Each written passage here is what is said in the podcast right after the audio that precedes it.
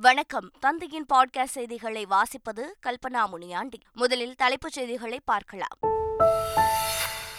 தமிழ்நாடு மாநில மகளிர் கொள்கை இரண்டாயிரத்தி இருபத்தி நான்கை வெளியிட்டார் முதலமைச்சர் மு ஸ்டாலின்.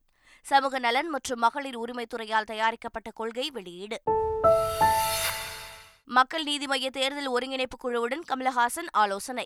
மார்ச் முதல் வாரத்தில் கூட்டணி குறித்து அதிகாரப்பூர்வமாக அறிவிக்க வாய்ப்பு. விவசாயிகள் போராட்டத்தில் துப்பாக்கிச் சூட்டில் சுப்கரன் சிங் என்ற இளம் விவசாயி உயிரிழப்பு என தகவல். எந்த விவசாயியும் உயிரிழக்கவில்லை வதந்தி பரப்பப்படுவதாக ஹரியானா போலீசார் மறுப்பு. விவசாயிகளின் டெல்லி சலோ பேரணி இரண்டு நாட்களுக்கு நிறுத்தி வைப்பு. அடுத்த கட்ட நடவடிக்கை குறித்து வெள்ளிக்கிழமை மாலை முடிவு செய்யப்படும் என விவசாய சங்க தலைவர் சர்வான் சிங் பாந்தர் தகவல். உத்தரப்பிரதேச மாநிலத்தில் காங்கிரஸ் சமாஜ்வாதி கட்சிகளிடையே தொகுதி பங்கீடு. காங்கிரசிற்கு பதினேழு தொகுதிகள் ஒதுக்கீடு செய்திருப்பதாக தகவல் சமாஜ்வாதி அறுபத்தி இரண்டு இடங்களில் போட்டியிட முடிவு. இந்த ஆண்டிற்கான ஐபிஎல் தொடரின் அட்டவணை இன்று வெளியீடு. முதற்கட்டமாக பதினைந்து நாட்களுக்கான அட்டவணை வெளியிடப்படுகிறது. செய்திகளை இனி விரிவாக பார்க்கலாம்.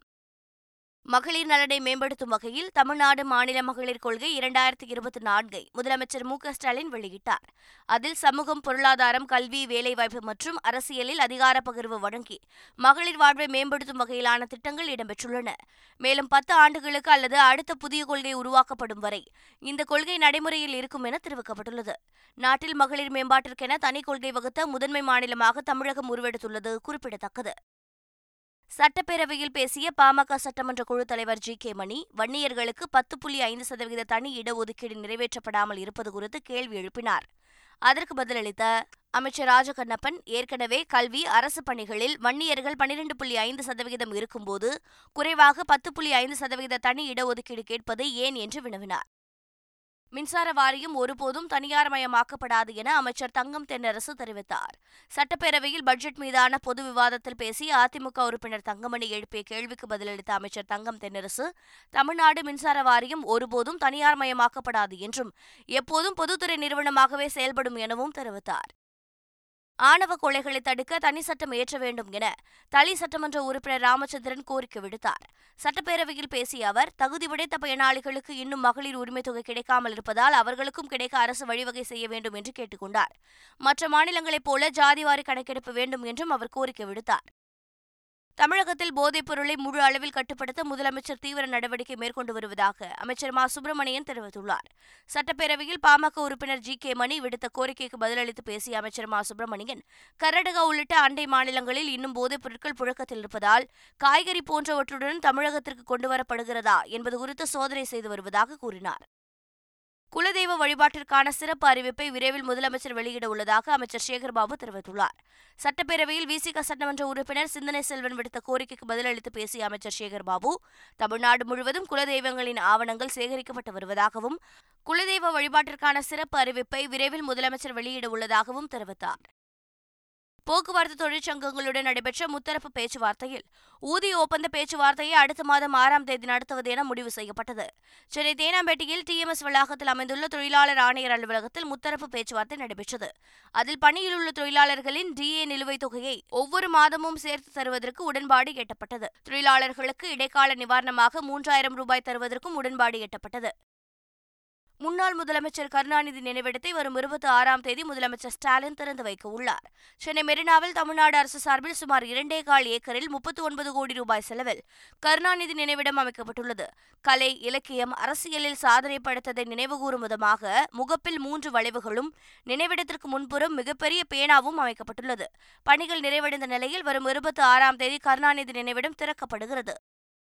அரசு மருத்துவரிடம் லஞ்சம் வாங்கிய வழக்கில் கைது செய்யப்பட்ட அமலாக்கத்துறை அதிகாரி ஆறாவது முறையாக காவலை நீட்டித்து திண்டுக்கல் தலைமை குற்றவியல் நீதித்துறை நடுவர் உத்தரவிட்டுள்ளார். அங்கிட் திவாரியின் காவல் முடிவடைந்த நிலையில் வீடியோ கான்பரன்சிங் மூலம் குற்றவியல் நடுவர் மோகனா முன்பு ஆஜர்படுத்தப்பட்டார். இந்நிலையில் அவரது காவலை மார்ச் ஆறாம் தேதி வரை நீட்டித்து நீதிபதி உத்தரவிட்டார். ஒரு கட்சியின் தலைமை பொறுப்பு ஒரு குடும்பத்தைச் சேர்ந்தவர்களுக்கு செல்வதே வாரிசு அரசியல் என எதிர்க்கட்சித் தலைவர் எடப்பாடி பழனிசாமி கூறியுள்ளார். அதாவது அரசியல் வாரிசுனா புரிஞ்சுக்கணும். சீட்டு கொடுக்கறதுல போரில்ல தலைமை பொறுப்பு. புரியுதா? திமுக தலைவர் திரு கருணாநிதி இருந்தார். அதுக்கு பிறகு அந்த கட்சிக்கு யார் தலைவர்? திரு ஸ்டாலின். அதுக்கு பின்னாண்ட உதயநிதி ஸ்டாலின் வர்றதுக்கு முயற்சி பண்ணுறாங்க இதுதான் வாரிசு.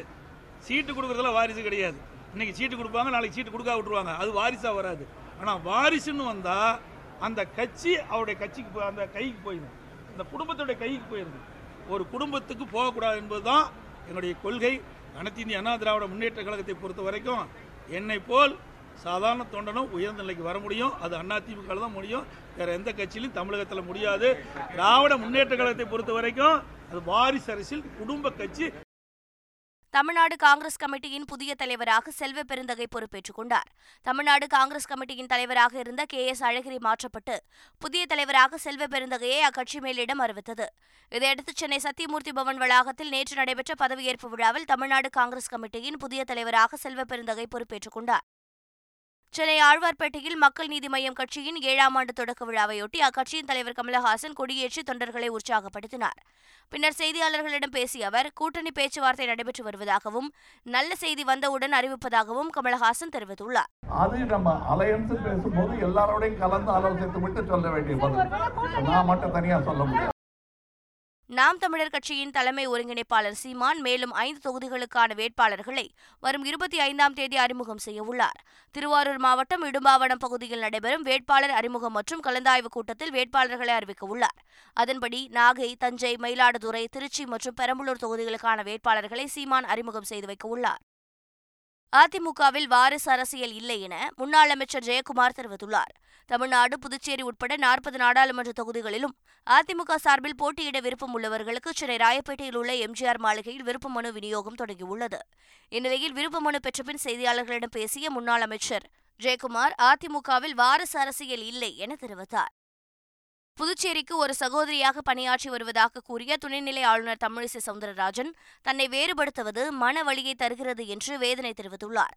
துணைநிலை ஆளுநராக பொறுப்பேற்று நான்காம் ஆண்டு தொடங்குவதையொட்டி செய்தியாளர்களை சந்தித்த அவர் தனக்கு வேறு மாநிலத்தவர் என்ற அடையாளத்தை தர வேண்டாம் எனவும் புதுச்சேரிக்கு ஒரு சகோதரியாக பணியாற்றுவதாகவும் தெரிவித்தார். ஸ்டெர்லைட் ஆலையை தொடர்ந்து இயங்க அனுமதித்தால் சுகாதார பிரச்சினைகள் ஏற்படும் என தமிழ்நாடு மாசு கட்டுப்பாட்டு வாரியம் உச்சநீதிமன்றத்தில் தெரிவித்துள்ளது. ஸ்டெர்லைட் ஆலை மூடப்பட்டதை எதிர்த்து வேதாந்தா நிறுவனம் உச்சநீதிமன்றத்தில் மேல்முறையீடு செய்தது. இந்த மனுவை தலைமை நீதிபதி சந்திரசூட் தலைமையிலான அமர்வு விசாரித்து வரும் நிலையில் நேற்றைய விசாரணையில் தமிழக மாசு கட்டுப்பாட்டு வாரியம் சார்பில் வாதம் நடைபெற்றது. அதில் ஸ்டெர்லைட் ஆலை விதிகளை மீறியதாகவும் அதனைத் தொடர்ந்து செயல்பட அனுமதித்தால் சுகாதார பிரச்சினைகள் தொடர்கதியாகிவிடும் எனவும் வாதிடப்பட்டது. திமுக எம்எல்ஏவின் மகன் மருமகளின் ஜாமீன் மனு மீதான விசாரணையின் போது பாதிக்கப்பட்ட பணிப்பெண் சென்னை உயர்நீதிமன்றத்தில் நேரில் ஆஜரானார். வீட்டு பணிப்பெண்ணை துன்புறுத்தியதாக பல்லாவரம் தொகுதி திமுக எம்எல்ஏ கருணாநிதியின் மகன் ஆண்ட்ரோ மதிவாணன் அவரது மனைவி மேர்லினா கடந்த ஜனவரி இருபத்தி ஐந்தாம் தேதி கைது செய்யப்பட்டனர். இருவரும் ஜாமீன் கோரி தாக்கல் செய்த மனு மீது சென்னை உயர்நீதிமன்றத்தில் நேற்று விசாரணை நடைபெற்றது. அப்போது பாதிக்கப்பட்ட பெண் நீதிமன்றத்தில் நேரில் ஆஜராகி தான் பதிலளிக்க அவகாசம் கேட்டார். இதனை ஏற்ற நீதிபதி பதிலளிக்க அவகாசம் வழங்கி ஜாமீன் மனு மீதான விசாரணையை வரும் இருபத்தி மூன்றாம் தேதிக்கு ஒத்திவைத்தார் அதிமுக முன்னாள் நிர்வாகி ஏ வி ராஜு மீது நடவடிக்கை எடுக்குமாறு காவல் ஆணையர் அலுவலகத்தில் கருணாஸ் புகார் அளித்துள்ளார். கூவத்தூரில் அதிமுக எம்எல்ஏக்கள் தங்கியிருந்தது குறித்து அதிமுக முன்னாள் நிர்வாகி ஏ வி ராஜு பேசியது பூதாகரமாக வெடித்தது. இதுகுறித்து காவல் ஆணையர் அலுவலகத்தை கருணாஸ் அளித்துள்ள புகார் மனுவில் எந்தவித ஆதாரமும் இன்றி பிரபல நடிகை பற்றியும் தன்னை பற்றியும் ஏ வி ராஜு உண்மைக்கு மாறான தகவல்களை கூறியுள்ளதாக தெரிவித்துள்ளார். சென்னை முன்னாள் மேயர் சைதை துரைசாமியின் மகன் வெற்றி துரைசாமியின் நினைவேந்த நிகழ்ச்சி சிஐடி காலனியில் உள்ள மனிதநேய அறக்கட்டளை அலுவலகத்தில் நடைபெற்றது. இதில் சைதை துரைசாமி மெழுகுவத்தி ஏற்றி வெற்றி துரைசாமி படத்திற்கு மலர்களை தூவி அஞ்சலி செலுத்தினார். இந்த நிகழ்வில் பேசிய சைதை துரைசாமி மகனுக்கு இப்படி ஒரு நினைவேந்தல் நிகழ்ச்சி நடைபெறும் என கனவிலும் நினைக்கவில்லை என்றார். பிரபல சின்னத்திரை நடிகை ஆலியா மானசா பெயரில் மர்ம கும்பல் பண மோசடியில் ஈடுபட்டு வருவதாக சைபர் கிரைம் போலீசில் புகார் அளிக்கப்பட்டுள்ளது. ஆன்லைன் முதலீடு ஒன்றில் இருபத்தாறாயிரம் ரூபாய் பணம் முதலீடு செய்தால் லட்சக்கணக்கில் பணம் சம்பாதிக்கலாம் என ஆலியா மானசா நிகழ்ச்சி ஒன்றில் பேசியது போல் மர்ம கும்பல் விளம்பரம் செய்து மோசடியில் ஈடுபட்டுள்ளது. இதுகுறித்து ஆலியா மானசாவும் அவரது கணவர் சஞ்சீவும் போலீசில் புகார் அளித்துள்ளனர். புகார் குறித்து சைபர் கிரைம் போலீசார் விசாரணை நடத்தி வருகின்றனர். திருப்பூரூர் கந்தசுவாமி கோவிலில் மாசி மாத பிரம்மோற்சவ திருத்தேரோட்டம் வெகு விமர்சையாக நடைபெற்றது. பிரம்மோற்சவ பெருவிழா கடந்த பதினைந்தாம் தேதி கொடியேற்றத்துடன் துவங்கி நாள்தோறும் பல்வேறு நிகழ்வுகள் நடைபெற்றது. திருவிழாவில் ஏழாம் நாளில் முக்கிய நிகழ்வான திருத்தேரோட்டம் நடைபெற்றது. கந்தபெருமான் வள்ளி தேவானையுடன் நான்கு மட வீதிகள் வழியாக வலம் வந்து பக்தர்களுக்கு அருள்பாலித்தார். பிரதோஷத்தை முன்னிட்டு தஞ்சை பெரிய கோவிலில் உள்ள மகா நந்தியம் பெருமானுக்கு சிறப்பு அபிஷேகம் நடைபெற்றது. பக்தர்களால் வழங்கப்பட்ட திரவிய பொடி மஞ்சள் தேன் பால் தயிர் சந்தனம் உள்ளிட்ட அபிஷேக பொருட்களால் சிறப்பு அபிஷேகம் செய்யப்பட்டு நந்தியம் பெருமானுக்கு மகா தீபாராதனை காண்பிக்கப்பட்டது. இதில் ஏராளமான பக்தர்கள் கலந்து கொண்டு சுவாமி தரிசனம் செய்தனர். பிரதமர் நரேந்திர மோடி இரண்டு நாள் பயணமாக இன்று குஜராத் மற்றும் உத்தரப்பிரதேச மாநிலங்களுக்கு செல்கிறார். குஜராத் மாநிலத்தில் நாற்பத்தி எட்டாயிரம் கோடி ரூபாய் மதிப்பில் பல்வேறு வளர்ச்சித் திட்டங்களுக்கு தொடங்கி வைக்கும் பிரதமர் மோடி. கக்ரபார் அணுமின் நிலையத்தில் நிறுவப்பட்டுள்ள புதிய அணு உலைகள் மற்றும் வதோதரா மும்பை விரைவு சாலையை நாட்டுக்கு அர்ப்பணிக்கிறார். பின்னர் அவர் உத்தரப்பிரதேசம் செல்கிறார். நாடாளுமன்ற தேர்தலில் உத்தரப்பிரதேசத்தில் காங்கிரசிற்கு பதினேழு தொகுதிகள் வரை தர முன்வந்துள்ள சமாஜ்வாதி கட்சி அதற்கான உத்தேச பட்டியலையும் வெளியிட்டுள்ளது. உத்தரப்பிரதேசத்தில் காங்கிரஸ் கட்சியுடன் தொகுதி பங்கீடு தொடர்பாக அதிகாரப்பூர்வ அறிவிப்பு வெளியாகாத நிலையில் சமாஜ்வாதி கட்சி தன்னிச்சையாக நேற்று முப்பத்தி ஓரு தொகுதிகளுக்கு வேட்பாளர்களை அறிவித்தது. இந்நிலையில் காங்கிரசிற்கு பதினேழு தொகுதிகள் வரை தர சமாஜ்வாதி கட்சி முன்வந்துள்ளதாக தகவல் வெளியாகியுள்ளது ரேபரேலி கான்பூர் அமேதி ஃபதேபூர் சிக்ரி உள்ளிட்ட காங்கிரசிற்கு தர முன்வந்துள்ள தொகுதிகள் அடங்கிய உத்தேச பட்டியலும் வெளியிடப்பட்டுள்ளது. காங்கிரஸ் தலைவர் மல்லிகார்ஜுன கார்கே பாஜகவினர் பொய் பிரச்சாரம் செய்து வருவதாக குற்றம் சாட்டியுள்ளார். பாஜகவினர் அரசு ஏஜென்சிகளை தவறாக பயன்படுத்துவதாகவும் அதை வைத்து தங்களுக்கு சாதகமாக ஆதாயம் தேடுவதாகவும் மல்லிகார்ஜுன கார்கே விமர்சித்துள்ளார். மேலும் ஊழல்வாதிகள் என குறிப்பிடப்படும் நபர்கள் பாஜகவில் இணைந்தவுடன் சத்தியவான்களாக சித்தரிக்கப்படுவதாகவும் இரட்டை வேஷ விளம்பரம் வெகுநாள் நீடிக்காது என்றும் பாஜகவினருக்கு பதிலடி தந்துள்ளார். ஹரியானா எல்லைப் பகுதியில் போராட்டத்தில் ஈடுபட்ட விவசாயிகள் மீது போலீசார் நடத்திய துப்பாக்கி சூட்டில் ஒருவர் உயிரிழந்தார். அம்பாலா அருகே ஷம்பு பகுதியில் பல அடுக்கு தடுப்புகளை தாண்டி செல்ல முயன்ற விவசாயிகளை போலீசார் கண்ணீர் புகைக்குண்டுகளை வீசி கலைத்தனர். கானூரி பகுதி எல்லையில் போலீசார் துப்பாக்கிச் சூடு நடத்தியதில் பதிண்டாவின் பல்லோ கிராமத்தைச் சேர்ந்த சுப்கரன் சிங் என்ற விவசாயி தலையில் குண்டு பாய்ந்த நிலையில் பாட்டியாலா அரசு மருத்துவமனையில் சிகிச்சை பலனின்றி உயிரிழந்தார். ஆனால் ஹரியானா போலீசார் இதனை மறுத்துள்ளனர். டெல்லி சலோ பேரணியை இரண்டு நாட்களுக்கு நிறுத்தி வைப்பதாக போராட்டத்தில் ஈடுபட்டுள்ள பஞ்சாப் விவசாயிகள் தெரிவித்துள்ளனர். பஞ்சாப் கிசான் மஸ்தூர் சங்கஷ் கமிட்டி தலைவர் சர்வான் சிங் பந்தர் ஷம்பு எல்லையில் செய்தியாளர்களை சந்தித்த போது இதனை தெரிவித்தார். கானோரி மற்றும் ஷம்பு எல்லையில் போராட்டம் நடத்திய விவசாயிகள் மீது ஹரியானா போலீசார் நடத்திய தாக்குதலை வன்மையாக கண்டிப்பதாகவும் இதில் விவசாயிகள் பலர் காயமடைந்துள்ளதாகவும் அவர் கூறினார். இஸ்ரோ தனது உயர் சிஇ டுவெண்டி கிரியோஜெனிக் என்ஜினின் மனித மதிப்பீட்டு சோதனையை நிறைவு செய்துள்ளதாக அறிவித்துள்ளது. இந்த என்ஜின் மனிதர்களை விண்வெளி நிலையத்திற்கு அழைத்துச் செல்லும் எல்வி எம் த்ரீ ராக்கெட்டில் பயன்படுத்தப்படும். இதற்கான ஏழாவது மற்றும் இறுதி சுற்று தரை தகுதி சோதனைகள் சமீபத்தில் மகேந்திரகிரியில் ராக்கெட் தளத்தில் நடைபெற்றது. அப்போது தாக்குப்பிடிக்கும் திறன் செயல்திறன் மதிப்பீடு உந்து சக்தி உள்ளிட்ட சோதனைகளை நடத்தி முடித்துள்ளனர்.